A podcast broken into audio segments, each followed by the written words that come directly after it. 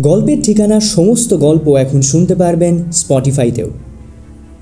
বন্ধ ঘরের মধ্যে হয়ে গেল এক ভয়ঙ্কর হত্যাকাণ্ড। দায়িত্ব গিয়ে পড়ল লালবাজারে। কিন্তু কোনো কিনারা না পাওয়ায় সেটা গিয়ে পৌঁছায় সাসপেন্ডেড অফিসার বিক্রমের ওপর। সে কি পারবে কোনো সমাধান করতে? উত্তর দেবে মুস্কান ডালিয়ার কলমে, বন্ধু ঘরের ষড়যন্ত্র। গল্প পাঠে ও গল্পের সূত্রধার আমি সৌমাল্য।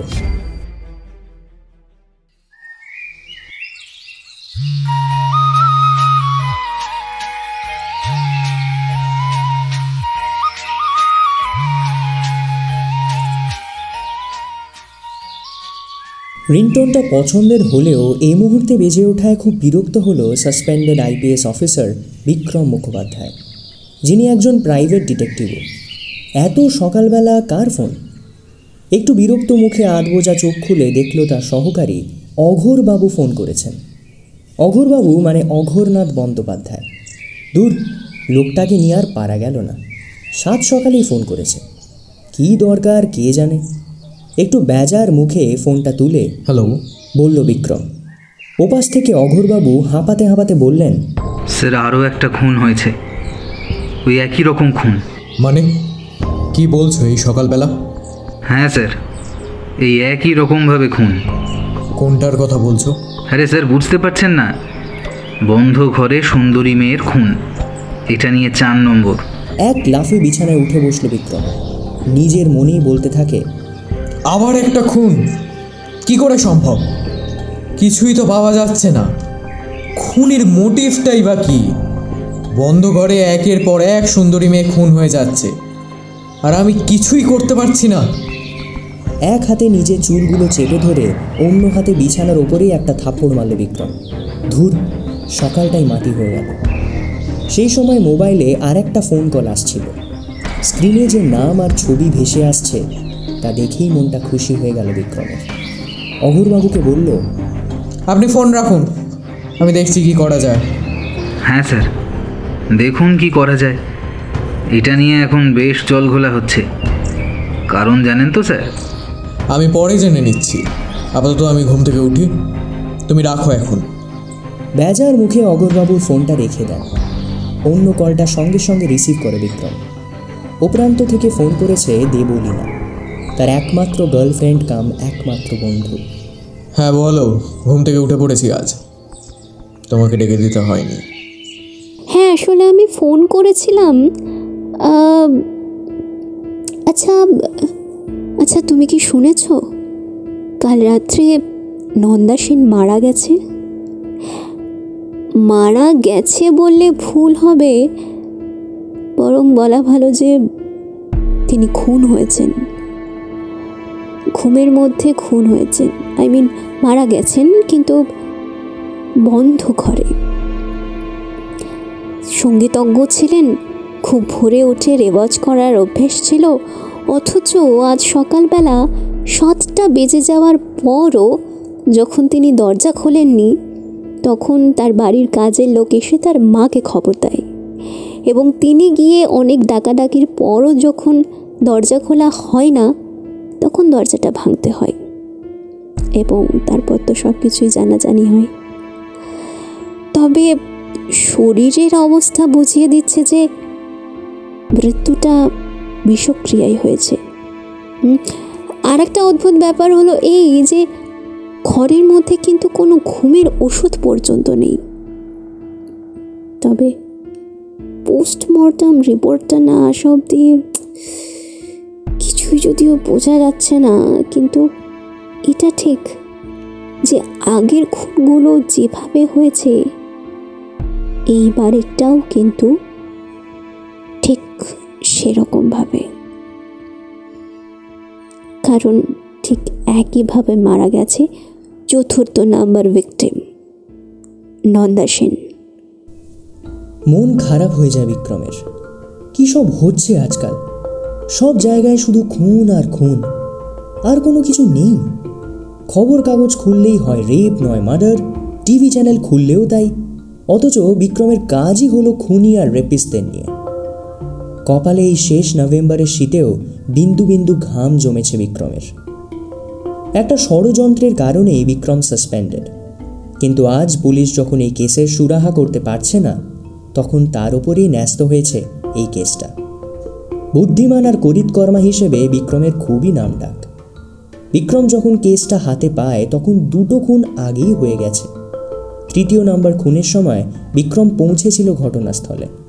দেখেছিল অপূর্ব সুন্দরী একটা মেয়ে, যেন মনে হচ্ছে ঘুমিয়ে আছে। সদ্য ফোটা ফুলের মতো দেখতে। খুব মনটা খারাপ হয়ে গেছিল বিক্রমের। মেয়েটি ছিল রসায়নের রিসার্চার জীবনে হয়তো অনেক স্বপ্ন ছিল। অথচ দেখো, মাত্র ২৬ বছর বয়সেই জীবন শেষ হয়ে গেল তার। মেয়েটির ময়নাতদন্ত হয়। মেয়েটি সারা ঘর সার্চ করে পুলিশ।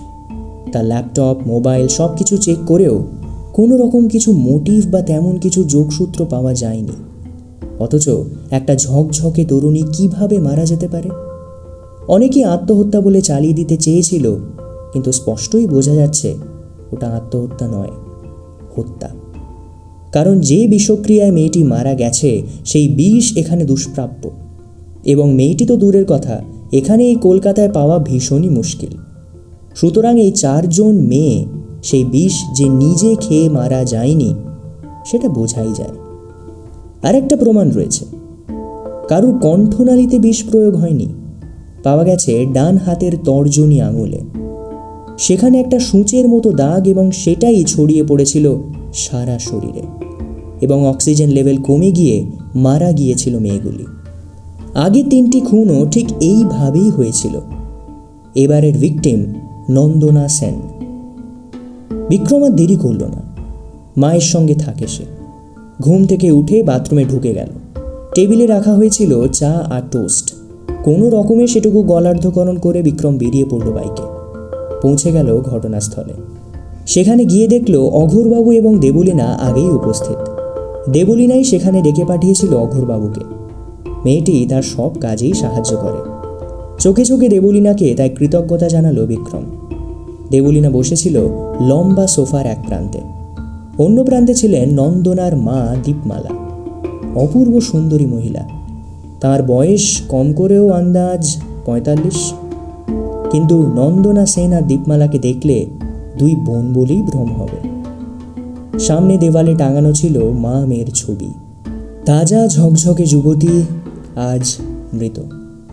এটা ভাবতেই বুকের ভেতর কষ্ট হলো বিক্রমের। ভদ্রমহিলার দিকে সরাসরি তাকালো বিক্রম। ফর্সা, গোলগাল মুখ। শরীরে সামান্য মেদ জমলেও এখনও আকর্ষণীয়।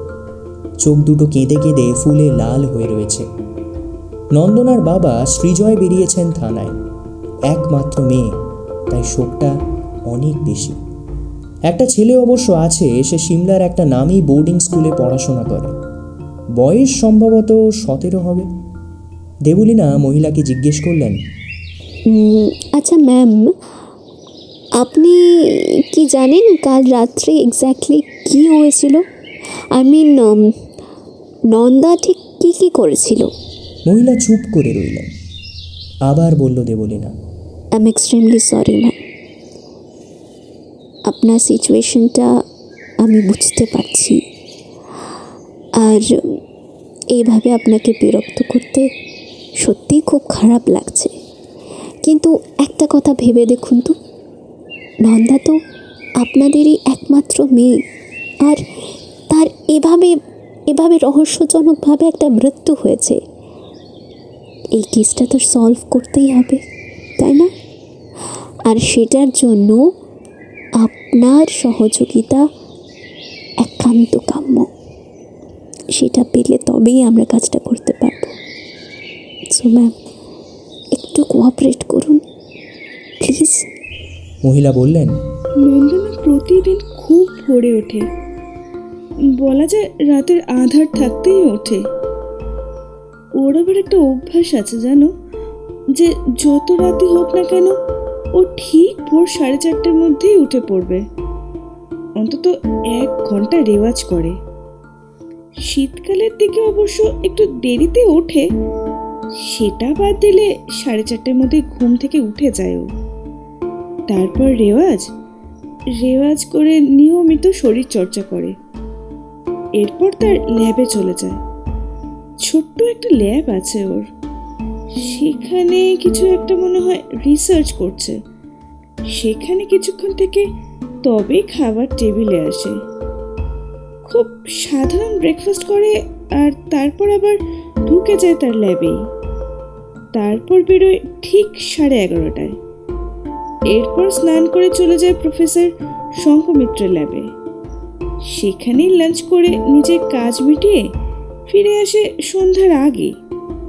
সামান্য কিছু খেয়ে আবার বসে গান নিয়ে। তারপর নটায় ঘুমোতে চলে যায়। ওর ঘুমানোর সময় কাউকে ডিস্টার্ব করতে বারণ করে দেয়। ওকে ওকে। আচ্ছা মিস নন্দা সেন কি একাই ঘুমোতো? হ্যাঁ ও খুব ছোট থেকেই একা ঘুমোতেই পছন্দ করতো। আচ্ছা নিজস্ব ল্যাপটপ, বা- মোবাইল? হ্যাঁ সে তো আছেই। পড়তে ভীষণ ভালোবাসত নন্দু। মোটামুটি সন্ধ্যের পর পড়া নিয়ে ব্যস্ত থাকতো। তারপর রাতে দুটো রুটি আর একটু স্যুপ খেয়ে ঘুমিয়ে পড়তো। প্রচণ্ড রুটিন মাফিক চলতো মেয়েটা। হেলদি ডায়েট ছিল ওর অঙ্গ। ও যে এভাবে মারা যাবে আমরা কেউ ভাবতে পারিনি। আবার কেঁদে ফেললেন দীপমালা। হুম বেশ। আচ্ছা আপনাদের বাড়িতে ওর বন্ধু বান্ধবরা কেউ আসতো কি? দেখুন আমার বাড়িতে যারা আসতো তারা সবাই মেয়ে। ছেলে বন্ধু নিয়ে বাড়িতে কখনো তো আসেনি। আর আমার সঙ্গে বন্ধুর মতো মিশতো নন্দু। সুতরাং সে যদি কাউকে ভালোবাসতো, সেটা আমার অজানা থাকবে বলে তো মনে হয় না। মিসেস দীপমালা সেনকে সান্ত্বনা দিয়ে সেন ভিলা থেকে বেরিয়ে আসে বিক্রম, অহরবাবু আর দেবলীনা। বিক্রম ওখান থেকে বেরিয়ে প্রথমে গেল প্রফেসর মিত্রের ল্যাবে। প্রফেসর এবং কয়েকজন ছাত্রছাত্রী মিলে কিছু জিনিস নিয়ে রিসার্চ করছেন। ওদের দেখে একটু ঘাবড়ে গেলেও সসম্মানে ভেতরে ডেকে নিলেন প্রফেসর। ওরা বসল ল্যাবের বাইরের সোফায়। প্রফেসর মিত্রকে জিজ্ঞেস করে জানা গেল এক অদ্ভুত তথ্য। যে চারজন মেয়ে মারা গেছে, তারা সবাই প্রফেসরের শিক্ষার্থী। আর তার কাছেই রিসার্চ করত। তিনি অনেক দুঃখ প্রকাশ করলেন। তিনি নিজেও আশ্চর্য হয়ে গেছেন। তিনি বললেন, আমি বুঝতে পারছি না যে এক মাসের মধ্যে প্রতি সপ্তাহে একটি করে সুন্দরী মেয়ে কীভাবে মারা যাচ্ছে। যারা প্রত্যেকেই আমার শিক্ষার্থী। প্রফেসর মিত্র আরও জানালেন আমি এবং আমার ল্যাবের ছাত্রছাত্রীরা মিলে একটা অন্য ধরনের ভেষজ প্রজাতির গাছের সৃষ্টি চেষ্টা করে চলেছি শঙ্করায়নের মাধ্যমে যেটার দ্বারা মানব সমাজের ভীষণ ভীষণ উপকার হবে। প্রফেসরের ছাত্রছাত্রীদের জিজ্ঞাসাবাদ সত্ত্বেও তেমন কিছু বার করা গেল না। দেবলীনা অঘোরবাবু তীক্ষ্ণ নজরে দেখছিল চারপাশ। প্রফেসর মিত্রের কাছে চারটি মেয়ে ছবি ভালো করে লক্ষ্য করল বিক্রম। প্রফেসর জানিয়েছেন একমাত্র নন্দনা সেন ছাড়া বাকিরা সাধারণ ঘরের। যে বিষক্রিয়ায় ওদের মৃত্যু ঘটেছে সে বিষ দুষ্প্রাপ্য। কিন্তু সেটা ওরা পাবে কোথায়? অঘোরবাবু বললেন এসবের কারণ নিশ্চয়ই প্রেমের সম্পর্ক। সুন্দরী মেয়েগুলো নিশ্চয়ই প্রেম করছিল। হয়তো বয়ফ্রেন্ডের হাতেই। চোখ পাকিয়ে তাকালো বিক্রম। বিক্রমের ভয়ে কথা শেষ হলো না তার। অঘোরবাবুর ওপর এই জন্যই রাগ হয় বিক্রমের। এই লোকটিকে নিয়ে বারবার বিপদে পড়তে হয়। প্রফেসর মিত্র আগুন চোখে তাকালেন ব্যানার্জির দিকে। বাড়ি ফিরে এলো বিক্রম। শুয়ে শুয়ে ভাবতে লাগল সব কিছু। কিছুদিন আগে ফোন আসে বিক্রমের কাছে। Senior retired officer in-charge Ranadeb babu phone করে ডেকেছিলেন তাকে। বললেন একটা বিশেষ কাজ আছে বিক্রম। এক্ষুনি পারলে একবার চলে এসো বাড়িতে। এই প্রবীণ মানুষটিকে বড়ই শ্রদ্ধা করে তরুণ বিক্রম। এই মানুষটির সান্নিধ্যেই তার প্রখর বুদ্ধিমত্তা আরও চরম সীমায় পৌঁছেছিল। সুতরাং এই মানুষের ডাক সে কখনোই উপেক্ষা করতে পারে না। বিক্রম তাই চলে গিয়েছিল বিনা বাক্য ব্যয়। তিনি তখন তার ছোট টি টেবিলের ওপর বসে আছেন। হাতে ধরা জুসের গ্লাস। বিক্রম সম্ভ্রমের সাথে অভিবাদন জানাতে তিনি পাশের চেয়ারে বসতে বললেন। সামনে রাখা কফির পট থেকে ওর জন্য কফি ঢালতে ঢালতে বললেন হ্যাঁ এসো এসো বিক্রম তোমার অপেক্ষাতেই রয়েছি। বিক্রম বলল স্যার এত সকালে ডেকে পাঠালেন? কি দরকার জানতে পারি? স্মিত হেসে তিনি শুরু করলেন তুমি তো জানো কিছুদিন আগে থেকেই একটা অদ্ভুত খুনের কাহিনী শোনা যাচ্ছে। প্রায় সবাই এটা আত্মহত্যা হিসেবে ধরে নিলেও আমার বিশ্বাস এটা আত্মহত্যা নয়, হত্যা। কারণ যে বিষ খেয়ে চারজন মেয়ে মারা গেছে, সেই তীব্র বিষ এখানে পাওয়া সম্ভব নয়। আর আশ্চর্যের কথা কি জানো? চার চারটে ঝকঝকে তরুণী, যাদের মরে যাওয়ার মতো কোনো ইন্টেনশন নেই, তারা নিজেদের ব্যস্ত রেখেছিল সারাদিন, হঠাৎ করে রাতে মারা গেল। কীভাবে? সুইসাইড নোটও পাওয়া যায়নি। এটা একটু খটকা লাগবার ব্যাপার নয় কি বিক্রম? তুমি তো জানোই কিছুদিন আগে আমার ম্যাসিভ একটা হার্ট অ্যাটাক হয়ে গেছে। তাই দৌড়দৌড়ি করা আমার পক্ষে সম্ভব নয়। আমি চাইছি তুমি কেসটা হাতে নাও। কিন্তু স্যার আমি তো সাসপেন্ডেড অফিসার। আপনি তো সবটাই জানেন। হ্যাঁ সেটা তো ষড়যন্ত্রের মাধ্যমে হয়েছে। তোমাকে এই জন্যই নিজেকে প্রমাণ করতে বলছি আমি। তুমি জানো তুমি আমার পরম স্নেহের। আর আমি এটাও জানি যে তুমি আমাকে খুব শ্রদ্ধা করো। আমরা দুজনে যদি আলোচনা করে ব্যাপারটা কিছু করতে পারি, আমার মনে হয় আর কোনো মেয়ে খুন হওয়ার হাত থেকে বেঁচে যাবে। তাই আমার অনুরোধ, তুমি এক্ষুনি রেগে পড়ো। প্রতিদিনের ডিটেলস আমাকে জানিও, তারপর আলোচনা করে দেখব। হঠাৎ করে অ্যাটাকটা না হলে আমি এভাবে অসুস্থ হয়ে পড়তাম না। বিক্রম হাত রাখল অফিসারের হাতে। বলল ঠিক আছে স্যার। আপনি বললে আমি না করব এটা কখনো হতে পারে? আমি দেখছি কি করা যায়। সেই মুহূর্তে খবর এসেছিল অফিসারের কাছে। তিন নাম্বার খুনটা হয়ে গেছে আগের রাতে। বিক্রম চমকে উঠল। আবার এক খুন? আর দেরি করা সম্ভব নয়। সঙ্গে সঙ্গে পৌঁছে গিয়েছিল ঘটনাস্থলে। সেই কেসের সুরাহা হওয়ার আগেই আরও একটা খুন, নন্দনা সেনের, যার বাবা বিরাট ব্যবসায়ী। অফিসারের সঙ্গে ফোনে কথা হচ্ছিল বিক্রমের। বিক্রম সমস্ত কিছুই জানালো। অফিসার বললেন, ওখানে ছেলে মেয়েগুলোর সাথে আলাদাভাবে বসে, আলাদা আলাদা জবানবন্দি নাও। আর প্রত্যেকের মোবাইল, ল্যাপটপ খুব ভালো করে চেক করবে।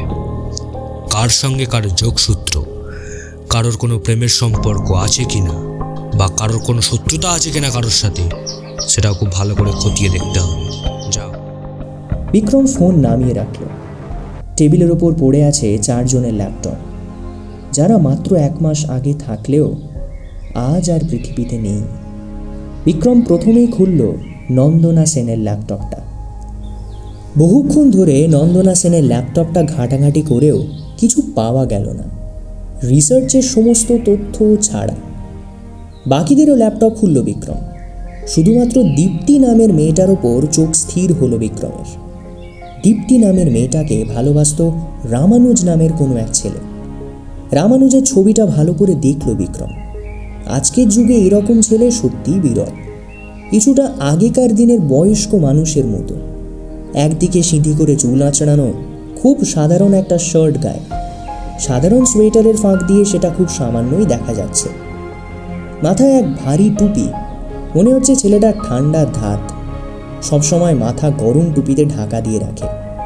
এহেন ছেলে দীপ্তির মতো সুন্দরী একটা মেয়েকে ভালোবাসলে হাসির খোরাক তো হবেই। কারণ আজকালকার যুগের পড়াশোনা, কেরিয়ার যাই হোক না কেন গুড লুকটাও নেহাতি দরকার। না, বাকিদের সঙ্গে ব্যবহারে রামানুজের সমতা কোনো দিকেই যায় না। সেদিন বিক্রম প্রফেসর মিত্রের ল্যাবে রামানুজকে দেখেছিলেন। ঘাড় গুঁজে বকযন্ত্রে কী যেন করছিল সে। তিনি সেভাবে আমল দেননি। তবে কি রামানুজি দীপ্তিকে খুন করেছে? কিন্তু যদি তাই হয় বাকিদের কে মারবে? বাকিদের তো রামানুজ ভালোবাসতো না। তাহলে? তবে রামানুজের সঙ্গে একবার দেখা করতেই হয়। নিজের মনেই বলতে থাকে বিক্রম। তারপর প্রফেসর মিত্রকে ফোন করে রামানুজের নাম্বার চেয়ে নিয়ে ফোন করে রামানুজকে। কিছু কথাবার্তা বলে ফোন নামিয়ে রেখে গাড়িটা স্টার্ট দেয়। পরেক্ষণেই ফোন করে দেবলীনাকেও। হ্যালো দেবলিনা। প্লিজ চলে এসো। এক্ষুনি একবার রামানুজের বাড়ি যেতে হবে। হ্যাঁ হ্যাঁ। আমি আসছি। আসছি আমি। এক্ষুনি আসছি। কিছুক্ষণের মধ্যেই ওরা পৌঁছে যায় রামানুজের ঘরে। দেখে রামানুজ আর তার দাদা রাঘব বসে আছে একটা তক্ত বসে রামানুজদের অবস্থা তেমন ভালো নয়। মোটামুটি সচ্ছল হলেও সায়েন্সে রিসার্চ করার মতো অবস্থা তাদের কোনো মতেই নেই। রামানুজকে এ ব্যাপারে জিজ্ঞেস করতে সে বলল, আসলে প্রফেসর মিত্র ভীষণ ভালো মানুষ ছিলেন। তার যেমন রূপ, তেমন বড় মন। ছাত্রছাত্রীদের বড় স্নেহ করতেন, অর্থাৎ মেধাবী ছাত্রদের তিনি তার নিজের টাকা পয়সা দিয়ে রিসার্চ করার সুযোগ করে দিয়েছিলেন। আমি কৃতজ্ঞ প্রফেসর মিত্রের কাছে। আমার একটা ছোট্ট ল্যাব যদিও আছে কিন্তু তাতে তেমন কিছুই করা যায় না। তাই প্রফেসর মিত্রের ল্যাবের ওপর নির্ভর করে থাকতে হয় আমাকে। তাই যতটা সম্ভব আমি প্রফেসর মিত্র ল্যাবেই কাটিয়ে থাকি। বেশ বুঝলাম। আচ্ছা রামানুজ আর একটা প্রশ্ন। দীপ্তির সাথে তোমার কেমন সম্পর্ক? বিক্রমের প্রশ্নে ভীষণ চমকে উঠল রামানুজ। বিক্রম অভয় দিয়ে বলল কোনো ভয় নেই রামানুজ। সব কিছু নির্ভয় বলো। আমি পুরো সত্যটা জানতে চাই। সন্দেহের তালিকায় পুলিশের খাতায় কারও নাম বাদ নেই। কিন্তু যেহেতু তুমি দীপ্তিকে ভালোবাসো আর তার ল্যাপটপ থেকে তোমার নাম পাওয়া গেছে সুতরাং তোমাকে জিজ্ঞাসাবাদ করাটা আমার জরুরি। কিছু না ঢেকে সব কিছু খুলে বলো আমাকে। কোনো চিন্তা নেই। চা আনতে রাঘব ভিতরে গেলে মাথা নিচু করে কথা বলতে শুরু করল রামানুজ। আসলে দীপ্তিকে প্রথম দেখেই আমার খুব ভালো লাগে। আমি জানি, আমি দেখতে খারাপ। আমার ঘর বাড়ি আমার ফিনান্সিয়াল সিচুয়েশন তেমন ভালো নেই। দীপ্তিকে ভালোবাসা আমার জন্য আকাশ ছোঁয়া, আমি জানি। তবুও ভালো লাগলে তো কিছু করার নেই, বলুন। ইতস্তত করে করে একদিন ওকে চিঠিতে লিখেই ফেললাম। আমি তোমাকে খুব ভালোবাসি, দীপ্তি। ভীষণ ভালো লাগে তোমায়। তারপর থেকে শুরু হলো খিল্লি করা। সেই চিঠিটা দেখিয়ে দিল ল্যাবের সবাইকে। সবাই আমার দিকে তাকিয়ে ব্যঙ্গের হাসি হাসতো। সবাই আমাকে দেখিয়ে বলতে শুরু করল, আরে রামানুজ ভাগ্যিস নন্দনার সাথে প্রেম করতে চায়নি, তাহলে তো বিশাল শিল্পপতি হয়ে যেত। এইসব শুনে আমার খুব কষ্ট হতো। তবুও ওদের কথায় কান না দিয়ে চুপচাপ নিজেকে সংযত করে নিলাম। বুঝলাম, প্রেম ভালোবাসা আমার জন্য নয়। হ্যাঁ আমি খুব সাধারণ। হয়তো আমার জন্য মায়ের সাধারণ বান্ধবীর মেয়ে জুটে যেতে পারে। কিন্তু কোনো রিসার্চ মেয়ে আমার প্রেমে পড়বে না। ভীষণ কষ্টে আমার চোখে জল আসতো। বকযন্ত্রের ভিতরের কেমিক্যালের দিকে তাকিয়ে তাকিয়ে আমি আমার কষ্টকে ভুলবার চেষ্টা করতাম। সেই সময় একজনই আমার সঙ্গ দিত। কে? কে ছিল সে? ছিল না স্যার সে আছে আঁখি আমার ছোটবেলার বন্ধু আঁখি। ওদের অবস্থা আমাদের থেকে অনেকটাই ভালো। ওর বাবা অনেক পরিশ্রম করেন। ওর পড়াশোনার জন্য। আঁখি অনেক মেধাবী। ওকে আমি বিভিন্ন কাজে হেল্প করি।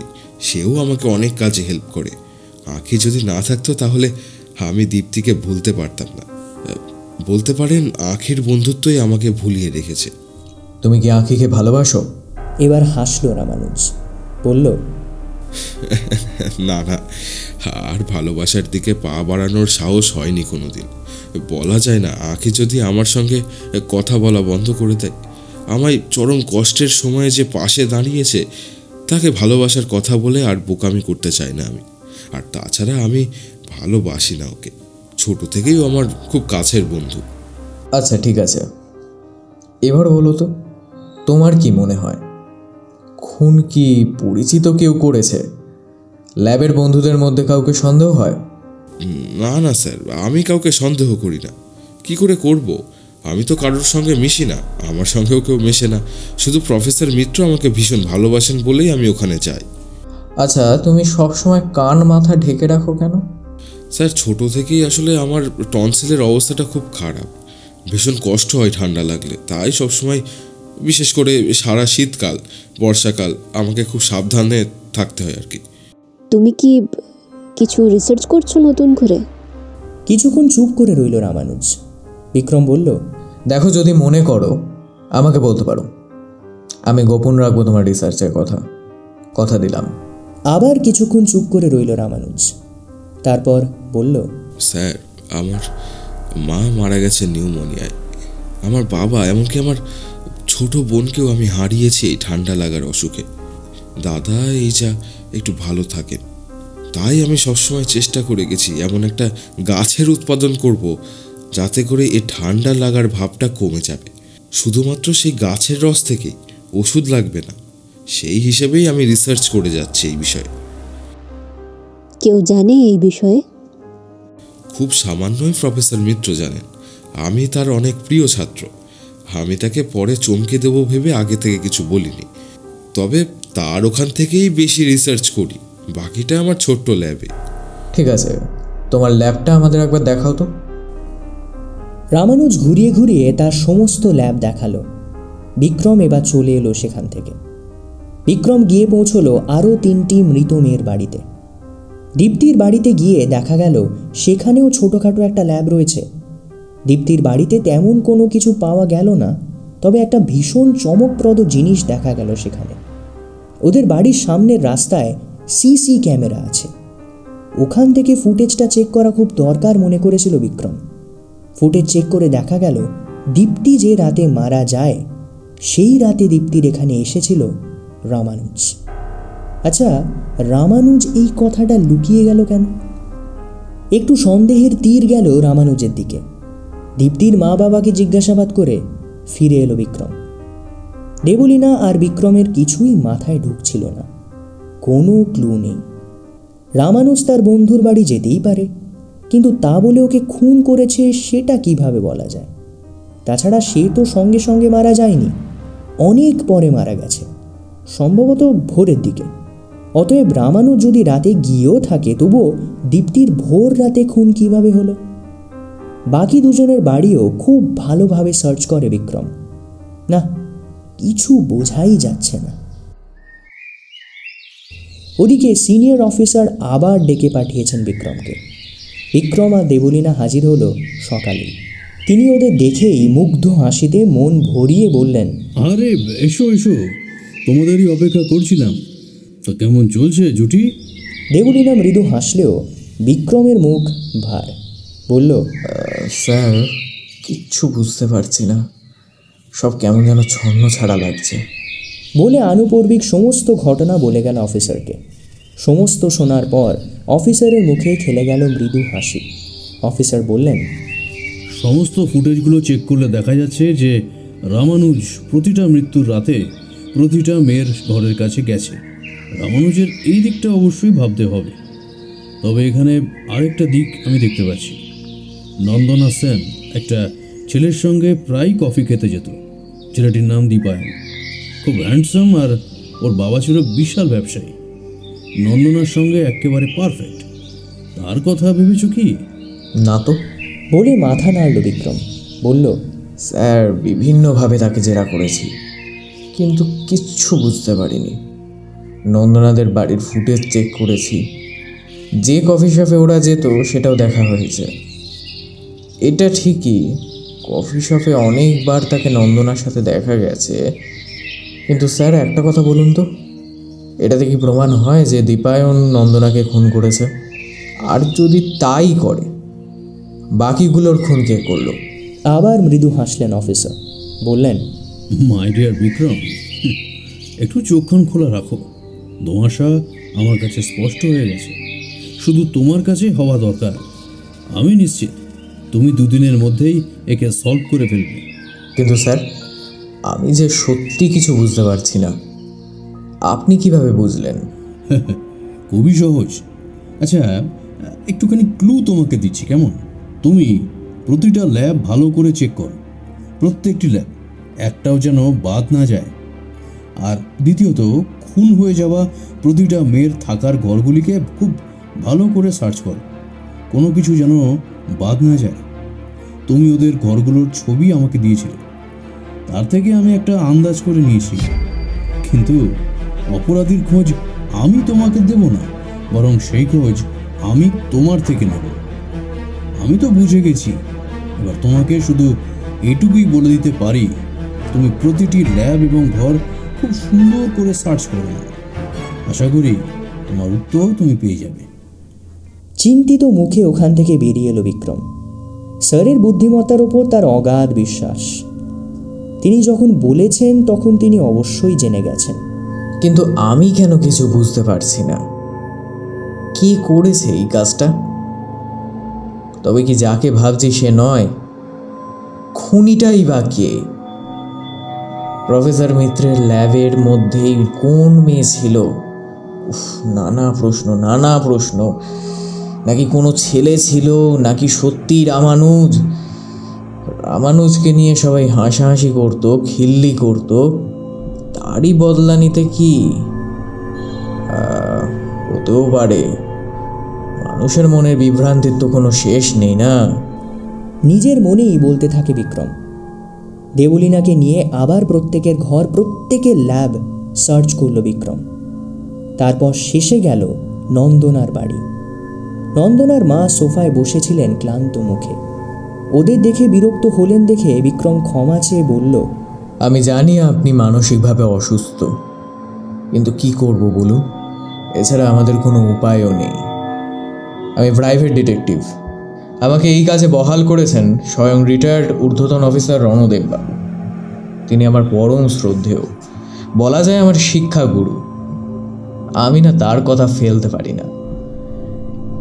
এখানে যদি আপনারা আমাকে ডিটেকটিভ হিসেবে চাইতেন তাহলে আমি কতটা কি করতাম জানি না। কিন্তু যেখানে আমার গুরু আমাকে কাজ দিয়েছেন, সেখানে আমায় পুরোটাই করতে হবে। তাই দয়া করে অনুমতি দিন। নন্দনার ঘরটা আরও একবার সার্চ করার। তাছাড়া আপনিও কি চান না আপনাদের মেয়ের খুনি ধরা পড়ুক? বিনা বাক্য ব্যয়ে বা দরজা খুলে দিলেন মিসেস সেন। ওরা ভালো করে লক্ষ্য করতে লাগল চারদিকে। হঠাৎ করেই দেখল একটা code number, three O M. এর মানেটা কি? আরে ল্যাপটপে এটা তো নন্দনার পাসওয়ার্ড ছিল। আবার ভালো করে লক্ষ্য করে দেখল। নন্দনার ঘরের দেওয়ালে একটা হাতে আঁকা ছবির নিচের দিকে খুব সূক্ষ্মভাবে লেখা থ্রি ও এম বিক্রম ছবিটার কাছে গিয়ে ভালো করে তাকালো। তারপর ছবিটা খুলে হাতে নিতে গিয়ে দেখল, বেশ ভারী। উল্টে দেখে মনে হলো ভিতরে বেশ কিছু কাগজপত্র প্যাকেট করা রয়েছে। মানেটা কি? নন্দনার ছবিটায় নিশ্চিত কিছু আছে। ছবিটা নিয়ে নন্দনার মাকে বলল, ছবিটা তার কিছুদিনের জন্য লাগবে। পরে তাদের ফেরত দিয়ে দেওয়া হবে। বিক্রম নিজের ব্যাগে ঢুকিয়ে রাখল ছবিটা। বাড়ি ফিরে ছবির পিছনের দিকটা খুলে অবাক হয়ে গেল। তারপরেই স্পষ্ট হয়ে গেল তার যাবতীয় ধোঁয়াশা। ছবিটা খুলে যখন বিক্রম আর দেবলীনা টেবিলের ওপর রাখল দেখল ওর ভেতর থেকে বেরিয়ে এলো এক তাড়া কাগজপত্র। সেই কাগজপত্র আর কারও নয় রামানুজের। আচ্ছা। তবে কি রামানুজি খুনি? না মানে তার গবেষণার কাগজপত্রগুলো চুরি করার জন্যই কি একের পর এক এভাবে মানুষকে খুন করে চলেছে? হতেও পারে। দেখা যাক। কিন্তু ওই থ্রি ও এম কথাটার মানে কি? প্রফেসর মিত্র কি ইঙ্গিত করলেন? সে যখন ঘরের ছবি তুলছিল তখন সেখানে ওই থ্রি ও এম কথাটি লেখা দেখতে পান। ছবিটার কপি অফিসারকে দিয়েছিলাম আমি। অফিসার কি তাহলে এটা দেখেই বলেছিলেন। বিক্রম বিক্রম তাড়াতাড়ি কাগজপত্রগুলোকে ভালো করে পড়ে দেখতে হবে। ফাস্ট গবেষণার কাগজগুলো পড়তে পড়তে অবাক হয় দুজনে। এই যে সত্যিই যুগান্তকারী আবিষ্কার বিভিন্ন ভেষজ উদ্ভিদের সংকারায়নের মাধ্যমে একটা আলাদা প্রজাতির উদ্ভিদ তৈরি করা হচ্ছে, যাতে সর্দি, কাশি, নিউমোনিয়া, ব্রঙ্কাইটিসের মতো রোগ খুব সহজেই নির্মূল করা যায়। প্রফেসর আর তার অন্যান্য শিক্ষার্থীরাও একটা ভেষজ উদ্ভিদের রিসার্চ করেছে। কিন্তু রামানুজের একা রিসার্চ অতুলনীয়। এত ব্রিলিয়ান্ট একজন স্টুডেন্ট আর কাগজপত্র কীভাবে রেখেছে যে চুরি হয়ে গেছে? চিন্তাতীত মুখে ওরা দুজন গেল প্রফেসরের বাড়িতে। ল্যাবের বাইরে বসেছিলেন সুঠাম সুদর্শন বছর পঁয়ত্রিশে প্রফেসর শঙ্কর মিত্র। স্যার এইভাবে গম্ভীর মুখে বসে আছেন? তাও আবার ল্যাবের বাইরের সোফায়? ছাত্রছাত্রীদের কিছুদিন আসতে বারণ করে দিয়েছি ল্যাবে। মনটা ভীষণই খারাপ। একটার পর একটা এমন ব্রিলিয়ান্ট মেয়েগুলো মারা যাচ্ছে কেন? কারণটা কি? চিন্তায় কষ্টে যেন পাগল প্রায় হয়ে যাচ্ছি আমি। এর সুরাহা না হওয়া অবধি আমি আমি শান্তি পাবো না। ধৈর্য ধরুন স্যার। সময়ের সাথে সব ঠিক হয়ে যাবে। জিডি যদি অনুমতি দেন তাহলে আর একবার ল্যাবটা দেখতে যাই। হ্যাঁ হ্যাঁ, হ্যাঁ হ্যাঁ নিশ্চয়ই নিশ্চয়ই। প্রফেসর মিত্রের অনুমতি নিয়ে বিক্রম আর দেবলীনা আরও একবার ল্যাবটা খুব ভালো করে ঘুরে দেখল। তারপর বেরিয়ে এলো ওখান থেকে। আজ আর তার মনে কোনো ধোঁয়াশা নেই। ধোঁয়াশা কেটে গিয়ে দেখা গিয়েছে শীতের সকালে নরম রোদ।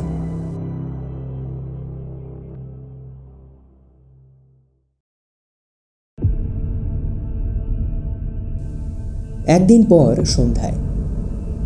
আসরটা বসেছিল রিটায়ার্ড অফিসার রণদেব বাবুর বিশাল বড় ড্রয়িং রুমে পুলিশ থেকে উকিল সবাই উপস্থিত ছিল সেখানে। আজ ইন্সপেক্টর বিক্রম সব ধোঁয়াশা কাটিয়ে আলো দেখাবে বলে প্রস্তুতি নিচ্ছে। উদ্বিগ্ন মুখে বসে আছে মৃত চারটি মেয়ের বাবা মায়েরা। আছেন সুদর্শন প্রফেসর শঙ্কর মিত্র। আছেন রামানুজের দাদা রাঘব এবং রামানুজ। সাথে রয়েছে প্রফেসরের ল্যাবের সমস্ত ছাত্রছাত্রীরা। প্রত্যেকে বসে উদ্বিগ্ন মুখে। সবার মাঝখানে উঠে দাঁড়ায় বিক্রম। তারপর গম্ভীর মুখে বলে আপনারা নিশ্চয়ই সবই জানতে চাইছেন? এই রহস্যময় খুনের পেছনে কার বা কাদের হাত? খুনি কে? আরও যা যা আছে। সবাই মুখের দিকে তাকালো বিক্রমের। কিন্তু পিন পতন নীরবতা ভেঙে ঝড়ের আগে থ মেরে যাওয়ার মতো শুধু শঙ্কর মিত্র বললেন হ্যাঁ স্যার অবশ্যই বলুন। আমি নিজেও জানতে চাইছি কারা এভাবে আমার স্নেহের ছাত্রছাত্রীগুলোকে একের পর এক খুন করে যাচ্ছে? কীভাবে বন্ধ ঘরের ভেতর ওরা মারা যাচ্ছে? আমার কাছে এর চেয়ে দুঃখের আর কি হতে পারে বলুন? মৃতা মেয়েগুলির বাবা মায়ের চোখে জল দেখল বিক্রম। শুধুমাত্র হাসি খেলা করছে তার শিক্ষাগুরু প্রবীণ অফিসারের মুখে। তিনি বললেন বিক্রম শুরু করো এবার। অনেক হয়েছে এর নিষ্পত্তি হওয়া দরকার। নন্দনার বয়ফ্রেন্ডের দিকে তাকিয়ে বিক্রম বলল তুমি সব কটা খুন করেছ তাই না? সে ভয়ে কাঁপতে কাঁপতে তোতলাতে তোতলাতে উত্তর দিল এ আপনি আপনি কি বলছেন স্যার? আমি আমি আমি খুন করিনি। আমি কাউকে কিচ্ছু করিনি। আমি তো নন্দনাকে পছন্দ করতাম। ওকে ওকে ভালোবাসতাম। বেশ কয়েকবার কফি খেতে গিয়েছি একসাথে। কিন্তু তাই বলে ও আমাকে ভালোবেসেছে তা নয়। ও আমাকে ভালোবাসতো না। পরিষ্কার বলে দিয়েছিল আমি ওর প্রেমিক হওয়ার যোগ্য নয়। আমরা শুধুমাত্র বন্ধুর মতোই মিশতাম। এটা এটা আমাদের এখানে সবাই জানে। প্রায় কেঁদে ফেলল দীপায়ন। সেই আগে তুমি খুন করলে তাই তো? না না না স্যার আমি আমি কিচ্ছু করিনি। আমি আমি কিচ্ছু জানি না স্যার। ও আচ্ছা তাহলে তুমি করনি খুন ঠিক আছে বসো। খুনের সন্দেহজনক দ্বিতীয় পুরুষ হিসেবে তুললেন রামানুজকে। রামানুজ এই খুনগুলো আর কেউ নয়। করেছ তুমি? ভয়ে কেঁপে উঠল রামানুজ। কাঁদো কাঁদো স্বরে বলল কেন স্যার? এইরকম বলছেন কেন? বলছি তার কারণ হলো প্রথমত প্রতিটা খুনের রাতে তোমাকে প্রতিটা ভিকটিমের বাড়িতে দেখা গেছে। দ্বিতীয়ত তোমার যুগান্তকারী আবিষ্কার চুরি হয়েছে এবং যারা চুরি করেছে তুমি তাদের এক এক করে খুন করেছ। তুমি জানাও এর কারণটা কি? রামানুজ এবার কেঁদে ফেলল। হাত জোর করে বলল না না স্যার আমি কিচ্ছু করিনি স্যার। আপনি আমাকে মিথ্যায় দোষারোপ করছেন। আমি এখনও জানি না আমার গবেষণাপত্র কে চুরি করেছে। আমার গবেষণাপত্র চুরি যাওয়ার পর আমি পাগলের মতো হয়ে গিয়েছি। আমি আপনাকে বলতে পারিনি ভয়ে। যদি আপনি আমাকেই সন্দেহ করেন, আমি আবার নতুন করে কাগজপত্র তৈরি করার চেষ্টা করব। কিন্তু আমার ভয় এতটুকুই, সেটা যদি অন্য কেউ নিজের নামে করে নেয়, আমি ভীষণ ভয় পাচ্ছি, স্যার। আমি পাগল পাগল হয়ে যাচ্ছি। কিন্তু প্রতিটা খুনের আগের রাতে প্রতিটা মেয়ের বাড়ির সামনে তুমি। অন্তত সিসিটিভি ফুটেজ তো তাই বলছে। তোমাকে প্রতিটা ফুটেজে কেন দেখা যাচ্ছে? সেটার এক্সকিউজ কি দেবে? বলো। স্যার, আমি কখনো বাইরেই ভালোভাবে বেরোই না। নিজের কাজেই ব্যস্ত থাকি। আমি কীভাবে গেলাম? আপনি আমাকে কেন এরকম বলছেন? বিশ্বাস করুন, আমি কারোর বাড়িতে কখনো যাইনি। নন্দনার বাড়িতে প্রবেশ করার কথা আমি স্বপ্নেও ভাবতে পারি না।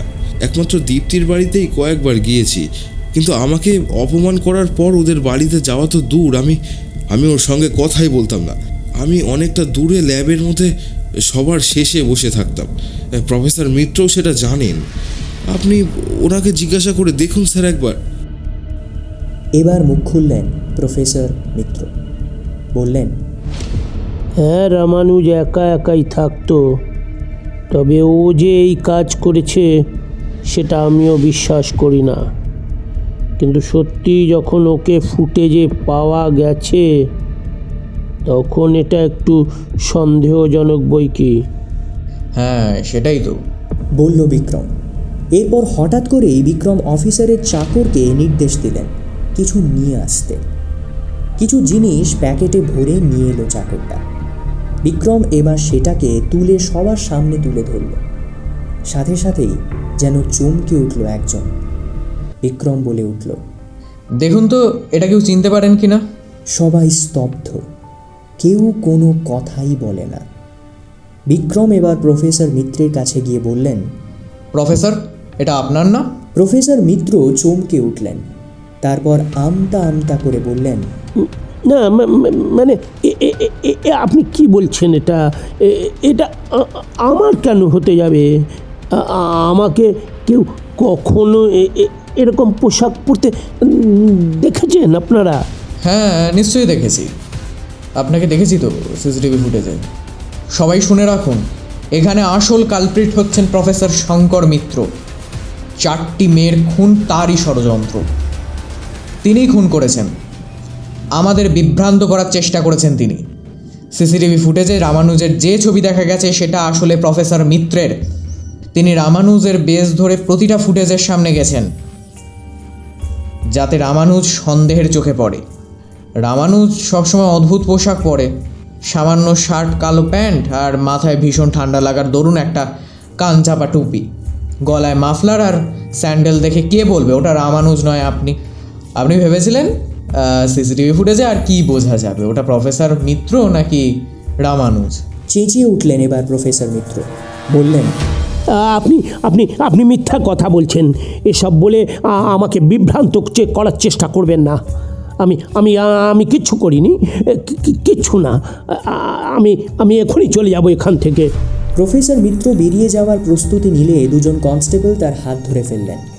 প্রবীণ অফিসার প্রফেসর মিত্রের দিকে তাকিয়ে মৃদু হেসে বললেন শেষটা না শুনে যাবেন কোথায়? আবার তাকে ধরে বসল ইন্সপেক্টর। বিক্রম বলল আর গৌরচন্দ্রিকার দরকার নেই। এবার পুরোপুরি বলি প্রায় পঁয়ত্রিশের কাছাকাছি বয়স শঙ্কর মিত্রের। তিনি ভীষণ স্মার্ট এবং সুদর্শন, সাথে মেধাবী এবং উচ্চবিত্ত। তিনি সুন্দরী নন্দনা সেনের প্রেমে পড়েছিলেন। নন্দনাকে বলেছিলেন, এমন কিছু একটা আবিষ্কার করব যাতে তুমি আর আমি যুগান্তকারী বৈজ্ঞানিক হিসেবে খ্যাতি লাভ করতে পারি। নন্দনার সম্মানের ভীষণ লোভ ছিল, কিন্তু তবুও প্রফেসরের কথায় সে প্রথমে রাজি হয়নি। তারপর তিনি বুঝিয়ে সুঝিয়ে রাজি করান নন্দনা যখন গোপনে রামানুজের গবেষণাপত্র চুরি করে, তখন সে দেখেছিল দীপ্তি, তানিয়া আর তুয়াকে। এরা তিনজন তখন কোনোভাবে নন্দনাকে জেনে ফেলে, তারপর ওরা নন্দনাকে বারণ করে রামানুজের গবেষণাপত্র না দিতে। রামানুজের গবেষণাপত্রগুলো চুরি হয়, তার প্রধান কারণ হলো রামানুজের নিজের বাড়িতে সুবিধা না থাকায় চুপি চুপি সবার পেছনে বসে সে রিসার্চ করতে থাকে। হুম, কিন্তু বুঝতে পারেনি সিসিটিভি ফুটেজ থেকে প্রতিদিন তাকে সার্চ করেন প্রফেসর শঙ্কর মিত্র। তিনি যখন দেখলেন তারই একটা খুব সাধারণ ছাত্র এত বড় একটা আবিষ্কার করতে চলেছে তখন তিনি আর সহ্য করতে পারলেন না। যেটা শিক্ষক হয়ে তার মাথাতেই নেই সেটা একজন সাধারণ ছেলের মাথায়। এটা কীভাবে হয়? তিনি নন্দনাকে দিয়ে গোপনে জিনিসটা চুরি করালেন। আর সেটা করে স্বয়ং নন্দনা সেন রামানুজদের রাঁধুনির সাহায্যে। টাকার লোভ দেখালে রাঁধুনি এই কাজে সাহায্য করে। এ ব্যাপারে বাকি তিনজন দেখে ফেলায় নন্দনা আর প্রফেসর মিলেই তাদের মারলো একে একে। কীভাবে স্যার? আর তাছাড়া নন্দনাকে কে মারলো? জিজ্ঞেস করল হতবাক রামানুজ। নন্দনাকে খুন করেন প্রফেসর মিত্র নিজেই। যদি জানতে চাও কীভাবে তাহলে তার জন্য একটা গল্প শোনাতে হবে তোমাদের। তোমরা হয়তো জানো না, অ্যামাজনের জঙ্গলে একটা বিষ ব্যাং বা গোল্ডেন ব্যাং পাওয়া যায়। সেটা এখনও এখানে পাওয়া যায় না। সেটা বড়ই বিষাক্ত। আদিবাসীরা শিকার করার জন্য তাদের বল্লমের ফলাটা সামান্য ওই ব্যাঙের পিঠে ঘষে নেয়, আর তাতেই বিষাক্ত হয়ে যায় সেটা। আর তারপর শিকারকে তীর ছুঁড়ে শিকার করে।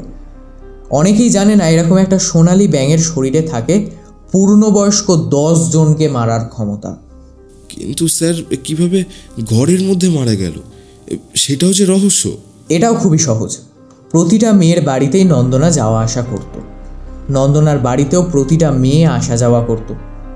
এক একজনকে খুনের সময় নন্দনা একা নয় সবার সঙ্গেই গিয়েছিল। শুধু বিষ প্রয়োগ করেছিল সবার অগোচরে গোপনে। বুঝলে? কিন্তু কিন্তু কীভাবে স্যার? প্রথম মেয়েটি যখন মারা যায় থাক এটা নন্দনাই ভালো বলতে পারতো তাই না প্রফেসর মিত্র? কিন্তু সে তো এখন নেই। তাই আপনিই বলুন। প্রফেসর মিত্র বুঝলেন আর তার লুকোনোর কোনো জায়গা নেই। তাই মাথা নিচু করে বলতে শুরু করলেন। প্রথমে তানিয়া নামের মেয়েটিকে খুন করা হয়। আমি নন্দনাকে দিয়ে একটা ছোট্ট সূচের মতো জিনিস ওর বেডরুমের দরজার হাতলে লাগিয়ে আসতে বলেছিলাম। আমি জানতাম, তানিয়া যখন দরজা দিয়ে ঘুমানোর জন্য হাতলে হাত দেবে তখন এই ছোট্ট সিরিঞ্জটা তার হাতে ফুটে যাবে এবং সেই বিষ ছড়িয়ে পড়বে তানিয়া সারা শরীরে। ঠিক তাই হলো। আমার প্ল্যান ব্যর্থ হলো না। আমরা আমরা আনন্দে সেলিব্রেট করলাম দুজনে। তারপর দ্বিতীয় মেয়ে তুয়া যখন মারা গেল, তখন আমি তার গবেষণাপত্রর ভেতরে একটা ছোট্ট প্লাস্টিকের প্যাকেট দিয়েছিলাম। আমি জানতাম, সে বাড়ি গিয়ে প্রতিদিন তার গবেষণাপত্র খুলে বসে। আমি জানতাম, অজানা প্যাকেট দেখেই তুয়া সেটায় হাত দেবেই। আর সেই প্যাকেটের মধ্যেই ছিল একটা ছোট্ট অ্যাম্পুল। তার মধ্যেই রাখা ছিল ছোট্ট সিরিঞ্জ। নাড়াচাড়া করলেই সেটা হাতে ফুটে যাবে। ঠিক তাই হয়েছিল। দরজা খুলে কাউকে ডাকার আগেই সব শেষ। তৃতীয় মেয়েটি, অর্থাৎ দীপ্তি যখন খুন হলো তখন আমি ওকে দিয়েছিলাম একটা ছোট্ট পিং পং বল তার ভেতরেই ওই ছোট্ট সিরিঞ্জটাও ফিট করা ছিল। আমি জানতাম বল হাতে নিয়ে সে নাড়াচাড়া করবেই। বছর ছাব্বিশের হওয়া সত্ত্বেও পিং পং বল নিয়ে খেলা ছিল দীপ্তির অভ্যাস। এইভাবে বিষাক্ত পদার্থটা ওর হাতে চলে যায় এবং ওর মাথা ঘুরতে থাকে। আমি নন্দনাকে বলেছিলাম ওকে বাড়িতে পৌঁছে দিচ্ছে শরীরটা ওর বোধহয় খারাপ লাগছে। সেদিন ওর মা বাবা কেউ ছিল না বাড়িতে। দূর থেকেই আমি নন্দনাকে ফোন করেছিলাম। আমি বলেছিলাম, নন্দনা যেন দীপ্তিকে জানায় যে ওর বাড়িতে খুব অসুবিধা হয়ে গেছে, ওকে এখনই বাড়ি ফিরতে হবে। বাধ্য হয়ে ট্যাক্সি ড্রাইভারের সাজে দীপ্তি একাই বাড়ি চলে যায় এবং খুব শীঘ্রই মারা যায়। আমি জানি আমি জানি এই ভয়ঙ্কর বিষ শরীরে গেলে তিন থেকে চার ঘণ্টার মধ্যেই মারা যাবে সেই ব্যক্তি। নন্দনাকে মারার সময় আমি সুন্দর আইডিয়া বার করেছিলাম। ওকে আমি একটা গিফট করেছিলাম। আমি বলেছিলাম, তুমি তো খুব সুন্দর কাজ করছ। এই নাও তোমার গিফট আমি একটা খুব সুন্দর পেন দিয়েছিলাম নন্দনাকে। বলেছিলাম, এটা বাড়ি গিয়ে তবেই খুলবে। আমাকে বিশ্বাস করেছিল, আমি জানতাম পেনটার মধ্যে যেহেতু কালি নেই, ওতে লেখা ফুটবে না। আর লেখা না ফুটলে নন্দনা সেটা হাতে নিয়ে ঘষবে আর সেটাই ও করেছিল। বাড়ি গিয়ে পেন্টার কালি না পড়তে ও যখন নিজের হাতে ঘষেছিল, কালির বদলে বেরিয়ে এসেছিল একটা তীব্র বিষ আর তাতে মারা গিয়েছিল উচ্চবিত্ত পরিবারের একমাত্র মেয়ে নন্দনা সেন। রামানুজ ছিল পাঁচ নম্বরে। ওকে মারলেই আমার কেল্লা ফতে। আমি সমস্ত গবেষণাপত্র চুরি করে নিজের নামে বার করে দিতাম। আপনারা আপনারা আশ্চর্য হচ্ছেন, তাই না? তাহলে এতদিন কেন ওকে মারিনি? ওর গবেষণা যে এখনও শেষ হয়নি, এখনও শেষের কিছুটা বাকি। ওর গবেষণার শেষ হলেই ওকেও কোনো না কোনো উপায়ে বিষ ইনজেক্ট করে ফেলতাম। তারপর কিছুক্ষণের মধ্যে বাড়ি পৌঁছে যেত। সেখানে গিয়ে মরলে আমার আর কোনো সমস্যাই থাকতো না। ওর গবেষণাপত্র হাতে পেয়ে গেলে আমি হয়ে উঠতাম যুগান্তকারী আবিষ্কারক। যদিও এই বিষ দুষ্প্রাপ্য কিন্তু আমি একজন উচ্চবিত্ত প্রফেসর। তাই আমার পক্ষে সংগ্রহ করায় কোনো অসুবিধা হয়নি। সবাই স্তব্ধ। সারা ঘরে পিন পতন নিরাপত্তা রামানুজ কিছু বলতে পারল না। মাথা নিচু করে কাঁদতে থাকল শুধু। সে ভাবতেও পারেনি এরকম কিছু ঘটতে পারে। পরম শ্রদ্ধেয় শিক্ষক, যাকে সে এতদিন বাবা মায়ের স্থান দিয়ে এসেছে, আজ সেই ব্যক্তি তার জন্য কবর খুঁড়েছিল। কান্নায় ভেঙে পড়ল সহজ সরল রামানুজ। বিক্রম এসে মাথায় হাত রাখল রামানুজের। বলল, নন্দনার ঘরে একটা ফটো পাই। সেটা খুলে আমি বুঝতে পারি, গবেষণাপত্র ওখানে রাখা আছে। থ্রি ও এম মানে I love you Mitra three মানে তিনটি শব্দ, আই লাভ ইউ মিত্র মাঝে ও কথাটা ছিল, যাতে কেউ ওর আসল অর্থ না বুঝতে পারে সবই বিভ্রান্ত করার ছল। প্রফেসর মিত্র বুঝতে পেরেছিলেন যে নন্দনা ওকে ভালোবাসে, এবং ওর মনের কোণে তো ভালোবাসা আগে থেকেই জন্মেছিল, কারণ দুজনেই ছিল ক্ষমতালোভী। দুজনে একসঙ্গে থাকলে সাফল্যের পাহাড় চূড়ায় পৌঁছে যাবে। এটাই ভেবেছিল দুজনে। কিন্তু প্রফেসর মিত্র লোভী মন শেষে চেয়েছিল এই সুনাম একাই নিতে। তাই শেষমেশ নন্দনাকেও খুন করেন প্রফেসর মিত্র। আসলে মানুষ যা ভাবে তা কি হয়? হয়তো সেটাই ঘটে যেটা স্রষ্টা লিখে রেখেছেন তার খাতার পাতায়। তাই খুন হলো নন্দনা সেন। ধরা পড়ে গেলেন প্রফেসর মিত্র। ওয়েল ডান তুমি পেরেছ বিক্রম। আমি জানতাম তুমিই পারবে। তুমি এত বড় একটা কেস সলভ করলে তোমাকে তো আর সাসপেন্ড রাখা যায় না। তোমার অপরাধীরা যারা ষড়যন্ত্র করেছিল তোমার বিরুদ্ধে আমি তাদের ধরে ফেলেছি। আমি সেই রিপোর্ট থানায় পেশ করেছি। খুব শীঘ্রই তোমাকে সম্মানপত্র দেওয়া হবে। তারপর কর্তব্যরত ইন্সপেক্টরের দিকে তাকিয়ে বললেন অ্যারেস্ট করো অফিসার শঙ্কর মিত্রের দিকে আঙুল দেখালেন শ্রদ্ধেয় প্রবীণ অফিসার রামানুজের চোখে তখনও জলের ধারা।